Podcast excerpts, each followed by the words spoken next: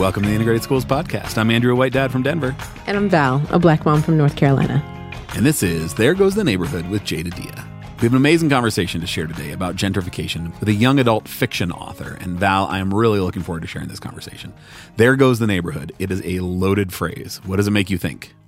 So when I hear that phrase, I'm always thinking that it's someone who has been established in a neighborhood who sees a newcomer who might not understand the neighborhood's culture or might be too loud or park their car on the wrong part of the street. Yep. Just someone who doesn't actually belong. And, and as I'm thinking about that, I think that person in my mind who says, there goes the neighborhood, also is a person I see is willing to fight for the neighborhood or hmm. to to stay home for them. How hmm. about you? When you hear "There goes the neighborhood," what do you think? Yeah, I share all of those. And certainly prior to sharing the story that we're going to share today, the idea of there goes the neighborhood in my mind was associated with white people when a black person moves in. You know, mm-hmm. there goes the neighborhood. The neighborhood is on its way down, and it's time for me to get out and head to the suburbs.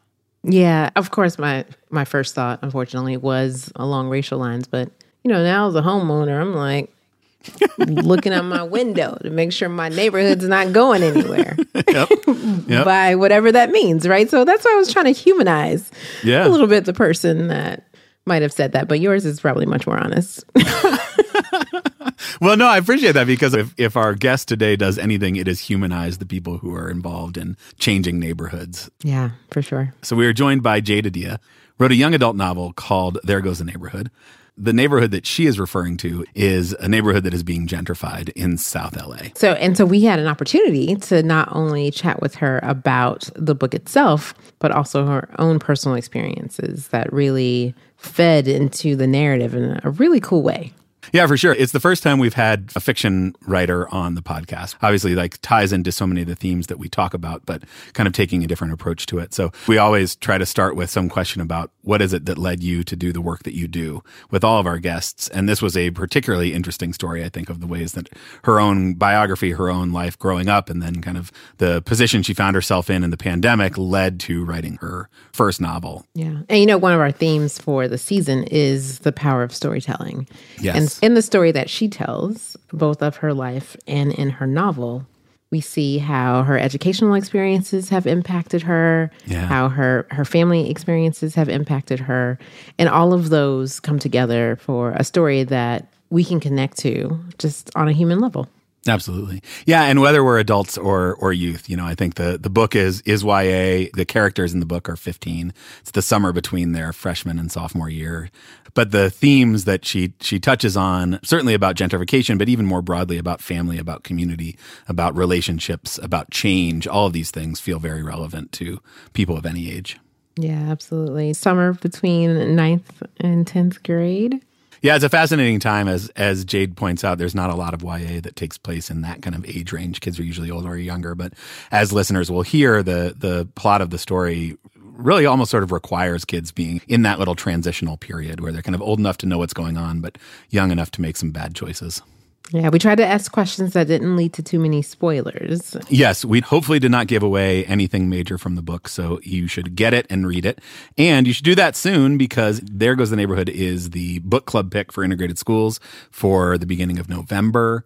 If you go to integratedschools.org slash book dash club, you can find out more information. The sessions are the first week of November. It's a really great time, well facilitated, small conversations. Come and join other people from all around the country to talk about this book because it's really an incredible book. And reading is always better when done with others. I think. Yes. Yeah, absolutely. for sure. Absolutely. All right, should we take a listen to Jade? Let's do it. All right, here's our talk with Jade Adia.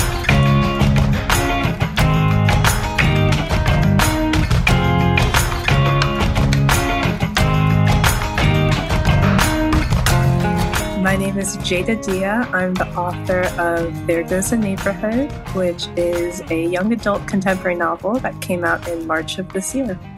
And tell us your your personal story a little bit, your background. You grew up in LA. Yeah. You went to undergrad, you went to law school, and then mm-hmm. all of a sudden you find yourself writing a novel. yeah. Tell us about that story. Yeah, yeah. So it was not a straightforward path. Like you said, like I was born and raised in LA and I, I grew up in a neighborhood that although there goes a neighborhood is like completely fictional and I keep insisting to all of my family and friends, I'm like, it's fake, I promise. I'm not talking about us.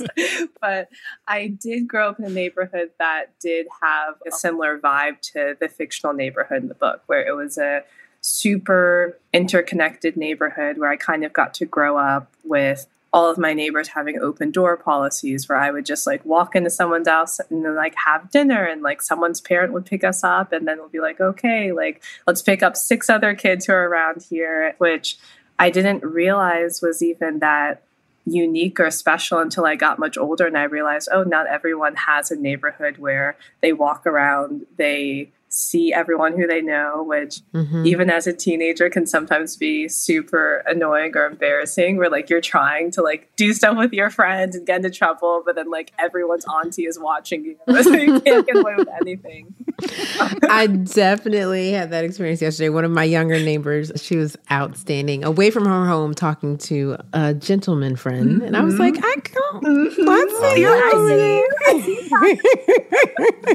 exactly exactly. It's the the blessings and the curses of being in like a really tight knit neighborhood. Yeah. So I did grow up in in LA and had that experience. But though I was always a really active reader and I loved books, I was not at all a kid who wanted to be a writer or anything like that at all. It all came together much later, I went to college and I was studying like ethnicity and race and migration. So, doing an ethnic studies program, which was really important to me at the time. And I think, kind of looking back, kind of laid the foundation for a lot of stuff that I write about now. But mm-hmm. I was really steeped in these issues about like racial justice and policing and poverty in America, but not thinking about creative writing at all. And then I was working in schools for a while. I was doing some school based social work and case management and had a amazing time working with the students, but I was working in a few particularly like high needs schools that had a lot of challenges with like meeting the needs of students and also unfortunately like a lot of issues with like policing and surveillance of their students as well which was difficult for me as a staff member mm. who was not aligned with the way that these schools were treating the young people in those spaces. So, kind of coming out of that environment, I was like, I'm going to go to law school. Maybe that will help. And I was, I got to law school and I was like, oh no, this is not mm. what I want to do. It's a great path for a lot of people. But as soon as I got there, I think I felt that this was making me feel further from the people I cared about rather than being closer. So it was really just kind of in this period of just being like, oh, I think I made a huge mistake going to law school. And I want to have these conversations, but I don't want to have them in this way, in this very academic, sometimes like often like mm. elitist way that like cuts people out of conversations rather than bringing them in. And then that plus a little pandemic depression, quarantine stuff. And then I was like, I think I'm going to try to write a book. I think I have all these feelings. And, wow. And that's kind of very loosely how it led to starting to write again. Wow. That's incredible. Thank you. Yeah. I think I just ate with my pandemic depression. I yeah, some snacks. yeah. I know. We were all doing our best and trying to figure it out. And I really think that most of it was because during the pandemic, during shutdown, I came back to my childhood home and I was quarantined with like my entire family, like with both of my sisters, my mom, my mm, nephews, yeah. like my like my brother-in-law, oh, wow. like all these people. We were all together. So I was back wow. in my childhood home, bored, spending a ton of time with my family, and then also looking at my childhood bookcase and just being like, all right, well, I guess I'll pick up a Goosebumps book. And then I was like, wait a minute, this is so fun. And it, it actually made me enjoy reading again, where I had been in a huge reading slump because in law school, I was like, if I have to read another case, uh-huh. I'm going to lose my mind. I was like, this isn't yep. interesting. I forgot mm-hmm. that reading could be mm-hmm. fun. And it was kind of like being trapped in my childhood bedroom, looking at these books and finally picking them up, where I was like, oh, this is something that's making me really happy, maybe I should try writing something like this too. Beautiful. Mm. What a beautiful story. I know it's it's such yeah. a it's such a great journey, and then it leads to yeah. this incredible book. So, tell us a little bit the sort of you know thirty thousand foot view of There Goes the Neighborhood. What happens in the book, and why you wrote it? Yeah. Okay. So, There Goes the Neighborhood uh, follows three best friends in a fictional neighborhood in South LA. Who, when one of the friends' families gets an eviction notice, come together to try to figure out how to keep their crew together. Then their neighborhood is rapidly gentrifying and things are changing a lot. So they think of the horribly problematic solution to start a fake gang to scare gentrifiers out of their neighborhood. And of course, that goes super awry, and they really have to come to terms with what it means to be part of a community, like what change is like. Yeah, it's such a great story. It's got so much in it. Yeah. So you're you're you're stuck in your childhood bedroom, you're stuck in quarantine, and that sort yeah. of leads you to want to write again. What was the motivation to write this particular story? Yeah, I mean, it was a lot of it was just kind of motivated by thinking about like how devoted I was to my friends when I was that age. And a lot of those relationships felt extremely place based at that time. Like as a young kid in LA where there's no public transportation, I don't have a car. So like many of my best friends were the people who lived like around the corner from me and down the street.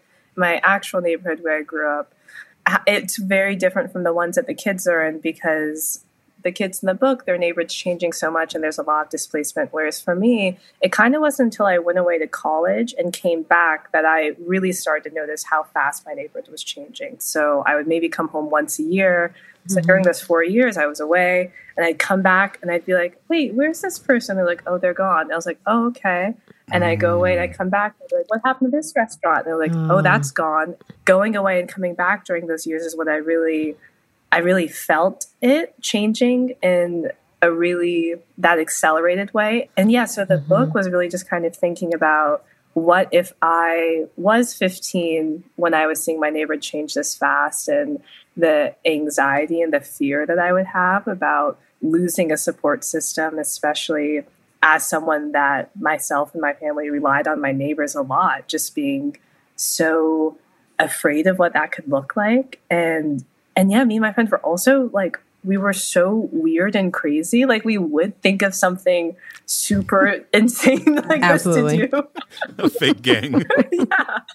Because the kids in the book, they're all so nerdy and they are kind of in this unique place where they understand the history of their neighborhood enough to know that this is a threat but they're also just removed enough to not really understand like the emotional and political ramifications of what they're doing. So it kind of creates the perfect conditions for these well-intentioned kids who've never done anything bad before in their life to think of truly the worst plan possible. right. I mean, yeah, the plan wouldn't work if they were 12 and it probably mm-hmm. wouldn't work if they were 18 or 19 but yeah. they're sort of like in this sweet spot of 15 16 years old where it's like yeah they have enough context to recognize that the white people who are coming into their neighborhood are scared of mm-hmm. you know mm-hmm. gunshots and are scared of gang activity and like oh, mm-hmm. oh this could be our way in but but young enough to to think that it might be a good idea yeah yeah exactly i like had some old journals from high school which were like humiliating to read but again i was back nice. at home so i had access to them and i was like oh my god the book takes place over the course of one month in the summer between the kids freshman and sophomore year of high school and I also remember that just being like the most like frustrating time because like you finish one year of high school so now everyone thinks that you're a little bit older but like you can't really drive yet and like no one's really that cool yet mm. so i think it also makes sense that you know that that's a really awkward summer that there's also not a ton of YA books that take place during that time. Usually YA is a little bit older where they're always right. 16 or 17 but for this one i was like i think yep. they should be younger and yeah there's there's i think there's need for more books about that age and like those early high school years as well yeah and you you started to answer this a little bit jade with your answer about looking back at your old journals how have you been able to develop the sense of empathy for this age group mm. like how does it feel so fresh to you that you can to speak so authentically with their voice?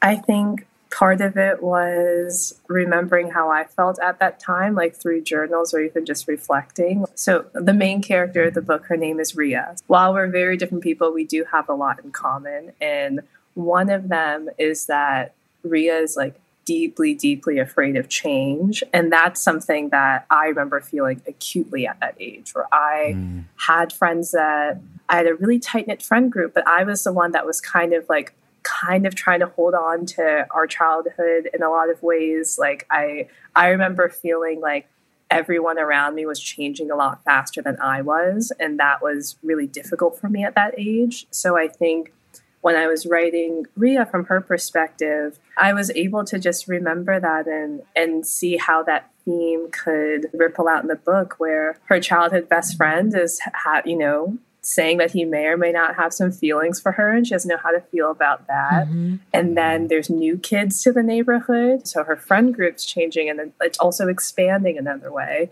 She's going through changes at home with her family. She's going through changes with herself, just being 15 at that like cusp age.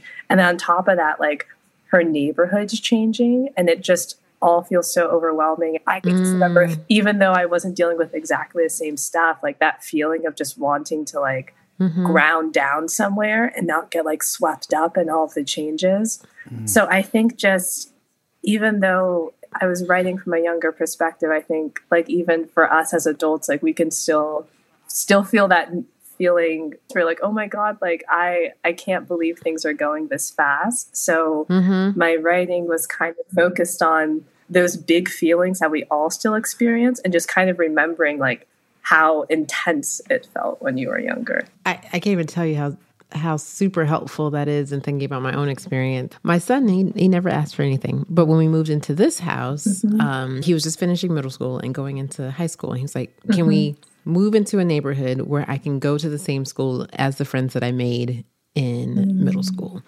Because there had been so much change. Like we moved to a new state yeah. in 2020, and so new school, and it was virtual, and then it was face to face, but with masks, and and he he has never like really asked me for anything. Like you know, like he asked for a PS5. Yeah. but but he's never asked me for anything like and he said when we were driving around looking for houses outside of the neighborhood that we eventually landed in, he said, I'm tired of making new friends. Uh, and um, yeah, I know. So thank you. Thank you. Yeah. Just until you just said that, I, I, forgot how much that type of change. We consider young people to be super resilient and not always impacted by these changes as much as adults are. And so, yeah. thank you, thank you for that. Yeah, no, and and thank you for sharing that too. I think one of the fun things with YA books. I do think it is a place where adults can get a lot of enjoyment from reading these books too. Young people are my primary demographic, and I love talking to teenagers who like to read and who've read my book and stuff. But I've had lots of really interesting conversations with friends who are parents, my sister, who also is a parent now, and stuff, and just thinking about all the stuff that comes up in all of us when we remember all of like the big feelings of of different ages in our life and stuff. So yeah. Yeah. Certainly, you know, one of the big themes of the book is gentrification. Mm-hmm. Maybe this is like a yes and question, but did you set out to write about gentrification and then figure the best way to do it is kind of in this fictional LA neighborhood following these friends around because the like visceral feeling of the neighborhood is so present in the book. Like even though it's a fictional neighborhood, I feel like I was walking through it. I could smell it. I could feel it. It made me hungry. I wanted to like eat the food that's in the book. You could like feel the pace of the book. The energy of the neighborhood was like so real and present. Did you want to write like a, a coming of age found family book and happen to set it in a place. Mm-hmm. experiencing gentrification or was it like i'm going to write about gentrification and this is the best vehicle to do that yeah that, that's such a good question and thank you i'm so glad that the book made you hungry that's like my favorite thing someone said about the book because there's a there's a lot of food and a lot of just like the the coziness of what makes neighborhoods unique in it so that makes me so happy but yeah, yeah. it was kind of more of the of the first thing you said, where for me, I knew I wanted to write a book about gentrification. So that's where I started. But I think the other important context for the time that I started writing this book was it was the summer of 2020. So it was right in the thick of like the George Floyd uprisings and all of the stuff that was happening in the country at that time. So I had also been spending a lot of time being like out in the community and like attending these different like vigils and protests and events and stuff. And one of the things that continued to like strike me every time I went to these events was like the young people there, like the teenagers that were at these events were bringing such like a different energy to the space than what mm. all the adults were and in a way that was really stunning to me where there were like there was one in in particular that I was thinking about a lot where there was like a group of teenagers who brought like a Bluetooth speaker and were like playing music and like people were dancing during it. But like this was also in the context of this like extremely painful moment. And I thought that was so incredible and like really moving to just see the ways in which like Gen Z and Gen Alpha were just showing up in these spaces, like bringing something completely fresh. So these things were kind of happening like side by side in my mind, where I was like, okay, I know I want to start trying to write again. I've been thinking about gentrification a lot, having moved back to LA after having not been there for a while. So that was on my mind. And then seeing kind of this like it felt very subversive the way that these young people were like showing up at these protests and so that was on my mind a lot thinking mm. about what would it look like to capture that sort of perspective and energy and also like creativity when like tackling difficult issues yeah i guess i was just thinking about the importance of accessibility because like i said i was frustrated in law school and how inaccessible it felt and these mm. protest spaces that were like multicultural, multilingual, like um, people of all ages felt kind of like the antithesis to like me being trapped in my Zoom classroom talking about these things and in half in Latin. well, I was like, no one even speaks Latin anymore. Why are we doing this? so, so, um, so yeah, right. just thinking about accessibility led to being like, oh, YA would make sense. This would be a way to prioritize a fast paced story that brings as many people to the table as possible and centers young people. So, so yeah, I kind of started building it out that way. I don't even know exactly what made me think of the crazy fake gang thing, but but I do remember thinking a lot about how funny all the kids at the protest were that I met. Mm. Then the challenges became like, how can I make this as fun as possible while also being hopefully like very nuanced and having different perspectives on the issue and not having anything just be like a clear black or white answer because as you guys know as well like teenagers are too smart for that. Like no one wants to hear you say, like it has to be this way or has to be that way. A, right. a very gray area book about gentrification felt natural once i was thinking about all those things I love I love that you tapped on on the joy piece as well because I mean I think you know we, we've talked about these sort of heavy themes that run throughout the book of gentrification of displacement of mm-hmm. you know the loss of community and those sorts of things but there are moments like they're definitely like the the scene in the bathroom at Dante's funeral like mm. broke me there are definitely yeah. deeply touching moments but there's so much joy and life and humor in the book as well yeah I appreciate that I think that that was definitely like one of my biggest goals with the book where I decided that if I wanted to try to write this book, I wanted to make sure that it wasn't going to paint a picture of a neighbor that's like emphasizing trauma or a narrative that feels like it's weighing kids down. I think we have like mm. enough of mm. those types of stories that kind of like weigh kids down, especially when there's young black and brown people in the story. And th- those stories are important as well, but like there are a lot of books that are about sad black girls.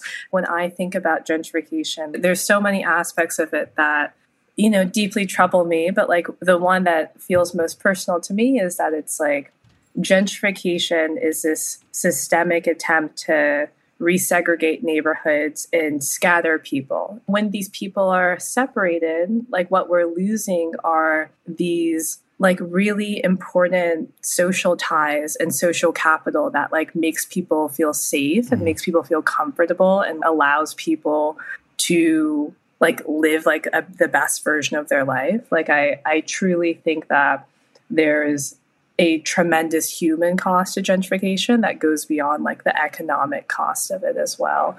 And I think in order to tell a story that maybe for people who haven't experienced gentrification firsthand or they've experienced it, but like from the perspective of someone who is gentrifying a neighborhood and is looking to try to understand or develop empathy about the issue, I think like the best way to tell that story is, is like show a neighborhood that is like so deeply worth protecting and like the people in it like love being there and they like yes. love their friend groups and like the the love of it all has to be the core of this story because that's that's what's at stake so i really wanted to try to balance writing about the heavy stuff but like continually emphasizing like there's a reason why Ria feels so strongly about protecting her neighborhood and it's because it's like a really wonderful way to live. And that's something that all of us should be thinking about when talking about these issues, where it's like, it's it's people and relationships at the core of it. So yes. yeah, it just felt important to try to make the book feel fun. So like you said, where you were like, I could feel myself walking around this neighborhood. I'm like, yeah, like that's how I want people to feel because that's how I feel about where I grew up, and that's how a lot of people feel about their neighborhoods, and especially the ways in which gentrification can create these very like corporate, socially isolated styles of living where people don't really talk to each other that much anymore, or there's a lot of the same types of stores and there's like a reduction in diversity. But I want to show a book that shows like, or there is another way to be a part of a city, and that's nice and worth you know right. worth protecting as well. I hadn't thought of it in those terms until you just said that. But in my mind, when I think of a neglected part of a city, a city that has been disinvested in, where you would imagine gentrification to happen, mm-hmm. you think of the harms that that kind of place can cause. Mm-hmm. And so, in yeah, in my mind, that is a place that is weighing down on the people that are there. Mm-hmm. But you read your story, and and that like clearly the only thing that is like keeping that community alive and afloat is the community itself. Mm-hmm. It the the community does such a job of uplifting everybody who's there, of supporting everybody, of keeping everybody sort of on their feet. Such a huge, wide diversity of people mm-hmm. all being supported and, and upheld by that community. You know, there's like a simple story mm-hmm. about gentrification, which is like it's urban renewal, it's blight, it's you know neglected communities that need mm-hmm. investment, and so we're going to bring in the investment. And so instead mm-hmm. of you know two hundred thousand dollar rundown houses, we're going to have million dollar condos, and that is clearly progress and good. Mm-hmm. And and I think that you know our listeners are probably willing to dismiss that version. Mm-hmm but I think there's also a story about gentrification, which is like it is unequivocally bad, that change is bad. And I think this is like where Ria starts the, the book, right? Is like mm-hmm. nothing can change. Everything right. needs to stay exactly the same. Mm-hmm. This kid who I've been friends with for my whole life now wants to hold my hand. Mm-hmm. No, this is I'm everything needs to stop. This is too much. Everything should stay exactly the same. Yeah. And and that's like obviously not a sustainable way into the future either. And she sort of comes to this acceptance mm-hmm. that there does need to be some change. There do need to maybe their friend group can grow. Right. Maybe that doesn't mean that everything is going away. Right. Is is there some kind of theme around the change of a neighborhood that mm-hmm. that kind of mm-hmm. you know mimics Ria's journey over the book? Yeah, that's a really good question. You know, there's a couple different ideas of not necessarily solutions, but just like ways forward that are proposed throughout the book. Um, because one of the other things I want to make sure is it's even people in Ria's neighborhood completely disagree about gentrification. There are some right. people that are like, I'm a black homeowner. I want to see it increase my property value. And then there's other people that are of the perspective where they're just like, if it's not for everyone, that's for no one. There's other people that are talking about the role of violence in neighborhoods and and even though interestingly enough, like there's been a lot of studies that gentrifying neighborhoods often increase gun violence because it creates a high stress environment and like a lot of these social disruptions can actually exacerbate certain issues so so i think that's also lost in conversation mm-hmm. about gentrification sometimes where if we're thinking about like how to best support different communities and having real like conscious local approaches to doing that part of it is like making sure that like people feel safe and protected in their neighborhood. So when I think about like some takeaways for young people, I like to try to talk to them about the importance of like place based stuff because I think that one of the themes of the book and Ria is like an extremely disillusioned young person where she's like, I can't vote And even if I could vote, I don't know what my vote would do. I've watched all of these protests and I don't feel like the moment carried on further than you know these protests. So one of her mentors in the neighborhood is organizing a protest. Ria is kind of like i don't even really want to go. I don't see the point what's of that it. gonna do? yeah what's that going to do? Yeah. and i think that that disillusionment is extremely valid especially now like in this post pandemic like young people have gone through a lot in their in their early years. But i do think that being rooted in your local community does provide a lot of opportunities for political resistance. Mutual aid is talked about in the book, which is this, you know, the idea that if you know your neighbors and you're part of an internet connected community, that's one way that you can create social safeguards like outside of a political system, outside of relying on the state. And then there's also Mhm. talk about like the importance of being involved like in your literal city county government. You can do so much at the local level Mhm. and you don't have to want to be president you know you can be upset with like what's happening on the national scale but if you're really thinking about like your day-to-day life and how government interacts with it like looking extremely local has a lot of opportunities so i also hope that young people Yeah. really take that seriously and be like oh like you actually can be involved in politics at these levels You know, last season we spent a lot of time uh, making connections about action items for for listeners, and you just gave us a thousand. So, um, so thank you. My follow up question was one of our our themes for the season this year is about perseverance and mm. sustaining like these efforts to enact change. What can readers learn from your characters about that? Hmm. I love the theme of perseverance. It's funny because in this book, there's multiple points where you're looking at what the friend group is doing and you're like, please give up. You're like, this is going too far. so there, there are points where you're like, stop. You're like begging them. Like, Stop persevering. exactly stop love it. persevering. um but then there's also obviously like you, you you're rooting for them and you want them to win and stuff i think for young people on the topic of perseverance just thinking about the importance of like remaining open-minded and your disillusionment is valid but open-mindedness like is your skill. And even though the kids in the book like they they start off with an idea that's insane but you know by the end of the book like they're all able to change for the better and have more honest conversations with like their parents their friends their neighbors because there is this willingness to like change their mind. Perseverance is extremely important but feel how tired and fatigued a lot of young people feel. And so that's that's hard sometimes. I'm like yeah i really do feel you where it is like very hard and you feel like you're inheriting like police brutality there's climate change like there's all of these things that are on their plate Yeah. but change is constant and it's really just a matter of like how you as an individual can choose to you know be a part of change in positive ways that are positive for you positive for the people you care about. So so yeah i don't know. One of our one of our other themes for the season is the importance of public schools. And the school in the neighborhood is Bayrex Charter School. I Wonder if you can tell us about Bayrex Charter School and how that features into the book. Ah, yes. The reason why I wanted to have the kids attend a charter school is because I do think that there's a lot of complicated politics around charter schools and specifically charter schools in black and brown neighborhoods. And I think it's important to look at the flow of money in neighborhoods, especially when people are claiming to support young people and, and their families and the people around them. And I think, unfortunately, though not the case everywhere, schools are another place where sometimes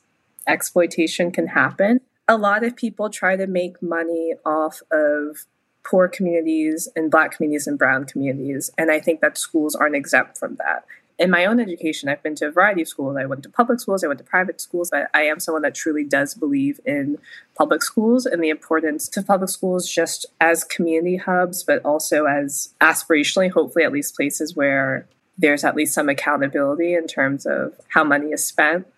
So, yeah, I wanted to talk about charter schools because I wanted to just show that nothing's easy. Like the the people in the book involved with the charter school, they're also people of color, and I think that's a complicated issue. With this book, I didn't want to just be like all of the black characters are heroes and all the brown characters are great and then all the white people are evil where it's like that's not how it is it's not right. like it's not that simple and i think when we look at institutions like schools and a lot of nonprofits, you can really start to see all of these things complicated about like money, power, exploitation, and the ways that people can sometimes spin a really good tale to say that they're really helping people. But if the people who are in charge don't actually reflect the community that they're serving, right. that gap can just create so many issues. So yeah, so I was like, I'm going to put a problematic charter school in the book. Why not? Yeah, it speaks to me as well as like the promise that the folks pushing gentrification make is like we're going to make everything better. Just mm-hmm. trust us, let us come in and we will make things better. We've mm-hmm. got this mm-hmm. new restaurant that's even better than your old restaurant. So it doesn't matter that, you know, that person who's owned that restaurant for 3 generations is displaced because look at our new and the the new taco restaurant that comes into your neighborhood where the mm-hmm. only salsa they have is pico de gallo. Yeah. It's like a beautiful example of this like we've got it. Trust us, trust us, we've got it. And I think what you said is exactly right. It's like who is in charge of that? Right. Who is leading that? And if it's not somebody from the community, if it's not somebody who knows the community, right. it's not somebody who's rooted in the community, then mm-hmm. then they're likely to miss, regardless of what their intentions are. And obviously, mm-hmm.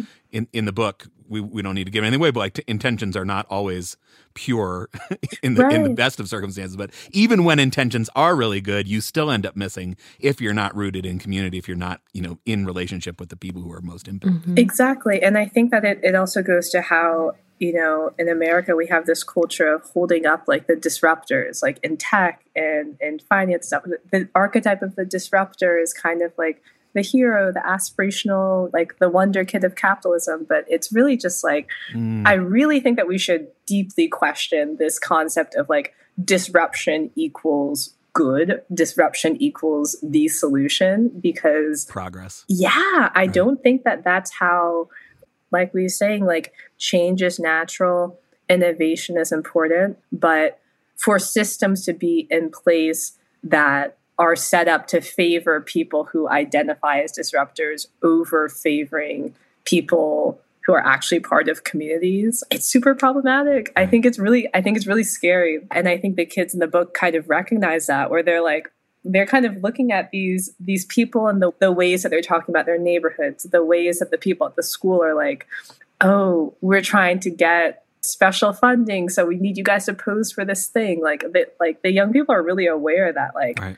you guys there's something that doesn't feel good about this and and the story definitely ends up validating their hunch about that where yeah sometimes these people that are coming from outside and saying the perfect things, um, it's not going to end up being the perfect solution for sure. Right. Yeah. Who who's the book for? And I've I've seen elsewhere that you've talked about that you didn't see great representation of yourself in YA books. That you didn't like find yourself in literature until mm-hmm. you were older. I'm I'm guessing there is some you know desire to reach young black nerdy girls mm-hmm. but but who else are you sort of hoping will will get the book and then what are you hoping people will do with it once they dive into this world? Yeah, definitely first and foremost like for young people of color to kind of see themselves reflected like joyfully but also in a real way that reflects like the complexity of you know growing up in this country and stuff so so that's one thing and i understand that could be a hard book to read in a classroom because like it's it's written how a lot of like my friends and like young people in my life talk. Mm-hmm. So in certain schools, there may be a discomfort around that. But I do think like my my dream would be for the book to be in a lot of classrooms because even for young white kids or for kids who aren't in urban spaces who aren't seeing these things firsthand i i really do think that like these issues are only getting worse and only affecting more people. And it's important to talk about it. Like, I think that down the line, when we are talking about gentrification, it's going to feel like talking about redlining. Like, I feel like we're like mm. experiencing living history right now and like that's not being taken mm. super seriously especially like within our education system sometimes you know and and not saying that like my book is necessarily like the one that should be on people's syllabus but like i would like for a lot of schools in urban areas to be talking about urban issues because it's young people that are being affected on the front lines. And this is a really crazy era we're in. And those of us who are feeling it firsthand like we know that. But I think time will tell that it's going to get bigger and more complicated, and it's very hard to figure out how to sustainably live in this like capitalist economy that we're in. And I hope that people can read this book and at least just start thinking about what it means to do any sort of place based work or what it means to think outside of systems. Um, not in the way that the kids in the book do because their idea was bad but by the, like but by the end of the book just know, for the record yes don't make record, up again i know. I, I, always i'm like please don't. I'm like get to the end of the book please. Like if you drop off in the middle you might think it's still fine. It's not fine. Um, but but yeah i hope that the book can just be yeah for anyone that's like ready to kind of talk to kids about different solutions to finding more sustainable way forward in our city. If people can walk away from the book kind of being ready to really talk about like change in their life, even like interpersonally, that would make me happy because I think there's a lot in the book about that, about the importance of like opening up dialogue and opening up yourself to having conversations about this. So so yeah, honestly, I'd be thrilled if anyone reads the book. but but yeah. yeah. for sure. I think you're selling yourself short. I mean, obviously it's a YA book, but anybody would benefit from reading this book. I was so moved by it and just felt myself like living with the characters after I finished it and thinking about them and their lives and painted such just like a visceral picture of mm-hmm. of like you said, like a community that is so worth saving, of something that is so beautiful and and lovely and and worth protecting yeah. regardless of the change that may be inevitable, that there's something in that that's worth protecting. So yeah. I think everybody should everybody should get the book and read it. Thank you. I, I appreciate it. Even if the takeaway is just people read the book and it kind of makes you be like, oh, I don't actually know my neighbors. And maybe the next time you see your neighbors, you do kind of wave and softly introduce yourself, like yeah. no matter where you live or what your neighborhood looks like that's also a great takeaway too. Like we don't have to be sure. so isolated. And if you do feel that way in your community, like there are like small steps you can take to at least start building those connections with people around you. Um, I think we'll all be better for it. Yeah. Yeah. I'm so happy that I got to talk to you all though about it. It's just um, a really cool mission, and I love the idea of like parents and families talking about these issues together and with the young people in their lives. And it's very cool, very cool to see. Yeah. Well, it is our book club pick for sessions coming up in November. So get the book, read it, come to book club, uh, integratedschools.org slash book club. You can get more information and register there. Thank you for joining us. So grateful for you spending the time coming on, talking about it. Really grateful for the book. I'm so excited to see what comes next, future work from you. Uh, we'd love to have you back to talk about whatever's next. And uh, yeah, thanks for coming on. Thank of you. Course. Thank you for having me. And thank you for picking There Goes Neighborhood for the book club. Yeah, that's so exciting. Absolutely. Absolutely.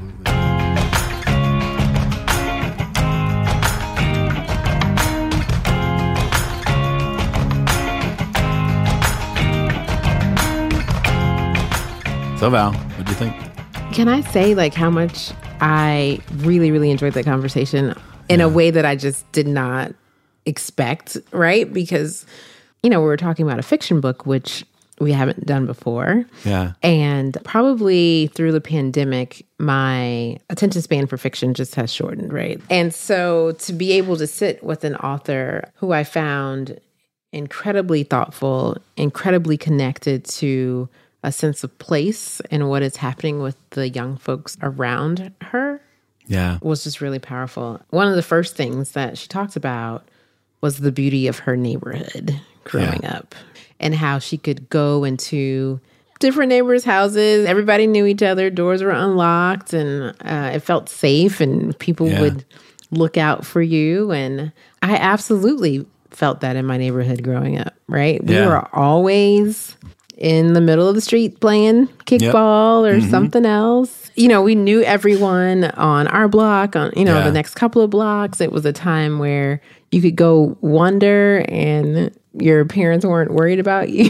Right. just yeah. go and come home when the streetlights turn on. Literally, yeah. like on your bike, gone miles yep. away, you know, yep. and um, it was a joyful time. And you actually wanted to be out in the neighborhood with your friends exploring. Yeah. And, and that was cool. And so even her telling that story reminded me of my childhood and how I felt just really comfortable and safe yeah. doing that. Yeah. Yeah. Yeah. I had the same sort of experience. I mean, in my block, I think there were like 18 kids under the age of 12 or something. Wow. It's just like kids everywhere. And, and yeah, there was definitely a sense that every parent on the block was parenting all of the kids on the block. Mm-hmm. And there was a sense of comfort and a sense of place, a sense of safety in that. So when I think about like my past neighborhood, the beauty of it, I felt comfortable. It felt like home. And then when I went away to college, I never moved back right mm, to that particular right. neighborhood. So every time I would go back, it would continue to change, right? Yeah. And we live very close walking distance to um,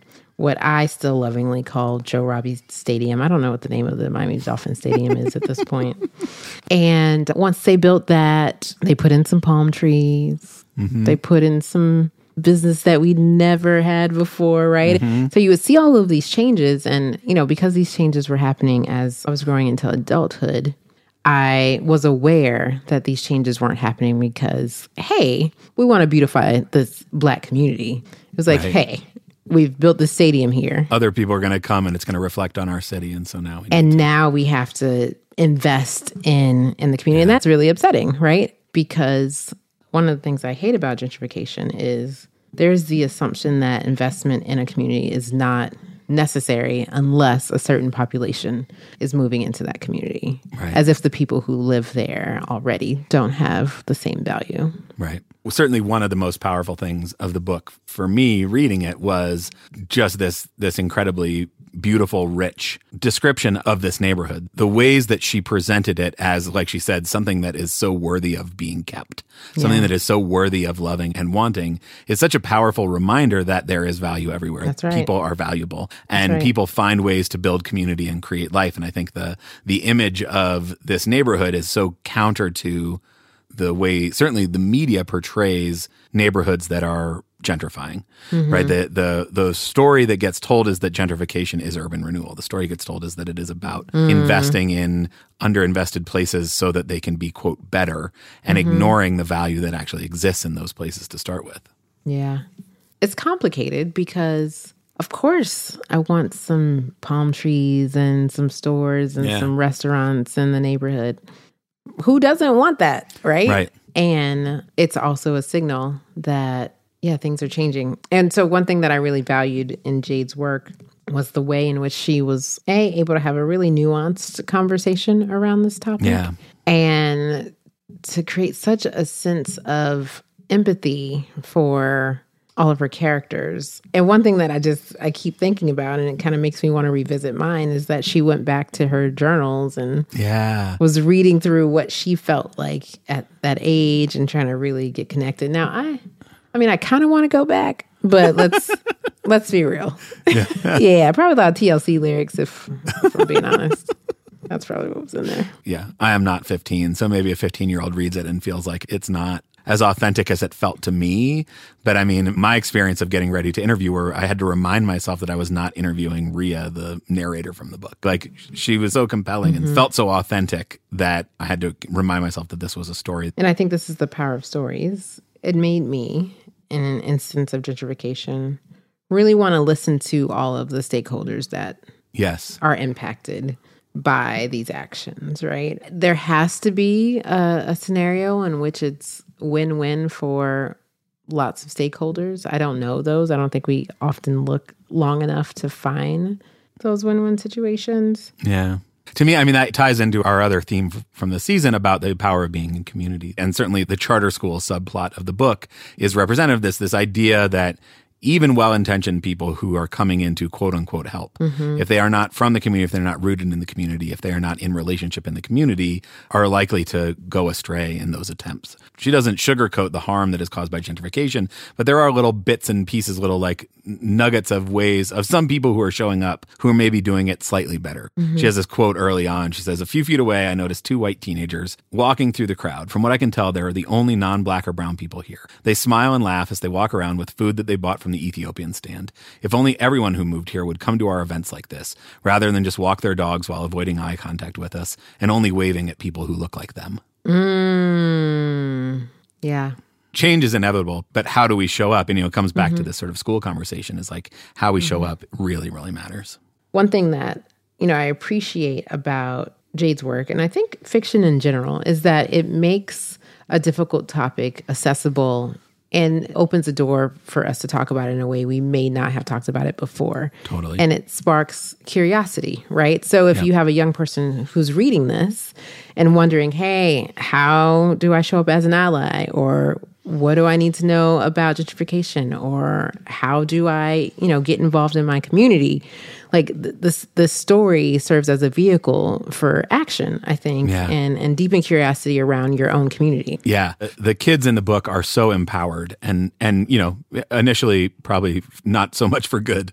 The fake gang is like not a good idea, mm-hmm. but they walk through the world with a sense of their own power to make change, mm-hmm. and they're sometimes disillusioned, and sometimes they feel like you know maybe they're not sure their change is going to happen. But I think that it, it's hard for me to imagine a 15 or 16 year old reading this book and not coming away feeling like there was a role for them to play yeah. in their neighborhood, in their community, in you know fighting for change. And I think the the more people we can kind of bring into the idea that we all have both the ability and also then the responsibility to make change, the better. Yeah. And I think that's what another thing that makes Jade's work so genius is that I think that age group often feels like they can't do a whole lot.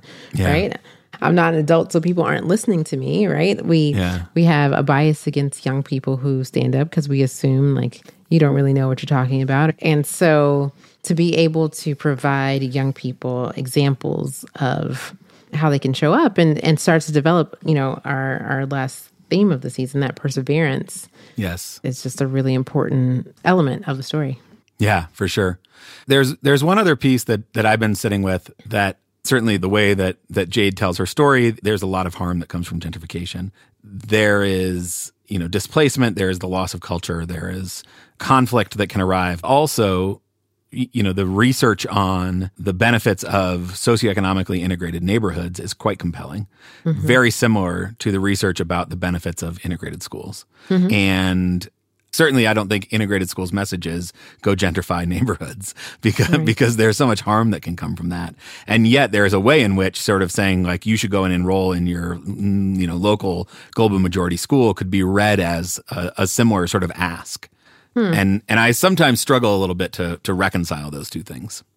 Yeah. It's really in in how you show up, right? Yeah. If you show up and you demand this or you devalue this tradition that has been there forever or it becomes about only your kid, then yeah, it'll it'll feel like more traditional gentrification. I right. don't have a space here. You're pushing me out. And I think gentrifier, like colonizer, is yeah. is a persona, right? right? Like if you come in to colonize and say, This is now mine, thank you for your service, get off, get away. Yeah. Then that's that's completely different energy and you'll be met with energy that is yeah. resistance. The similarities to school feel very easy for me to make here because it's like, are you showing up with this idea that I know what a good neighborhood is? I know what a neighborhood's supposed to look like. And it's these, this, this, this, this, and this. And so we need to start working right away on changing this neighborhood to make it match my vision of what a good neighborhood right. looks like. Very same experience to a colonizing you know mentality when you show up in a school and say well i know what a good school looks like. Right. i know what this school needs. It needs these things these things and we need to get rid of these things and change it in this way. Yeah i imagine when you come in and you might have the idea because you're human that this is what a good school um, should include. Definitely checking in with the community that's been there because it's building the coalition mm-hmm. so that you make sure that all voices are heard and valued in that process we had Kfir Mordechay on the podcast a while back, who's a professor at, at Pepperdine University, who studies gentrification. And and one of the things that I that I always come back to from that conversation is he pointed out that changeover in who lives in a neighborhood is directly related to the wealth in that neighborhood. Like poverty mm. increases neighborhood turnover. And we call it gentrification mm. when the people who are coming in look different than the population who's there. But mm-hmm. but gentrification in most circumstances doesn't actually increase the pace of turnover. Interesting. Yeah. i have to go back and check out that episode. I have a lot to learn about gentrification. You know, yeah. I have I have lots of questions. I have lots of wonderings about is there a way to quote revitalize a neighborhood and still maintain some of the beauty that was yeah. there already. I have wonderings about what would it actually take to establish interracial communities and if people actually want them. I I think people do. Yeah. Because I wouldn't be here talking to you if I didn't think people did, right? Right. You know, I'm wondering about the barriers, yeah. whether they're internal or external and whether there's like that pressure that you often talk about from like a white person's experience to follow the set of unwritten white rules for yeah for your family we have to do a better job of identifying the the barriers yeah I don't think we have any great examples out there to point to to say this is how it should be done. But I but I agree. I think there's a lot of people who would like that. And my hope is that the more people who have more truly integrated schooling experiences, the better we can do that, that those kids will grow up to, you know, kind of seek that out in a more helpful and, and hopeful way. Because it will be the norm for them. Right. Because it would be abnormal if a white student sees no people of color around yeah. and they're like, Where where am I? Yeah. Yeah. you know. I mean, you know, to come back to the power of storytelling, the story that that Jade tells with There Goes the Neighborhood just brings the power of community and the power of relationships and the power of story to light in so many powerful ways. and I'm so glad that we got to talk to her. Oh my gosh. I really enjoyed listening to her. She's brilliant. She will absolutely change the world. I have no doubt. No doubt. Mm-mm. And she'll She's be she'll be totally low key about it too. You're she like, will. Oh. She'll be like, look, this is what we're gonna do. Revolution's coming, and it's in this cute little book. Mutual aid, overthrow capitalism. Here we go. It. Yeah, listeners, what did you think? What did you think of our conversation? If you read the book, what did you think of the book? Let us know. Send us a voice memo. Speakpipe.com slash integrated schools. S P E A K P I P E dot com slash integrated schools. We would love to hear from you. You can go to our website, click on the send voicemail button on the side of the website, or just shoot us off an email podcast at integratedschools.org. We'd love to hear how you're grappling with the idea of gentrification, with change, with neighborhoods, with your young adults in your lives. Are you reading books like these with them and what conversations are they sparking? We'd love to hear from you. And he's not kidding. Like, we really would love to hear from you. So, like, click stop right away, make your voice memo, send it off. We can't wait to hear that. Absolutely. In addition, we need you to share this episode and any other episode that feels good to you. So take a listen, share it with someone, talk about it. These things are done much better in community. Listen and share immediately. Absolutely. And then head over to patreon.com slash integrated schools and sign up to throw us a few bucks every month. Uh, cost of a coffee, the cost of 10 coffees, whatever you've got, whatever you can spare. We would be grateful for your support. This uh, podcast is a labor of love, but it is not free to make. So your support is what makes it possible, and we're so grateful. We are very grateful to you as listeners and for your engagement. Thank you so much. Absolutely. Val, it is an honor to be in this with you as I try to know better and do better. Until next time.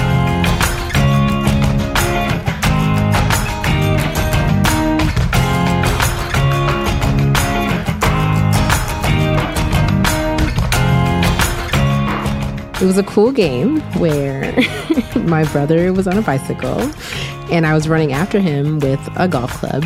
And the goal would be to stick the golf club into the bicycle into the spokes. so that happened one time. and that's that was the game you can only play once. That, that's the game you can only play once.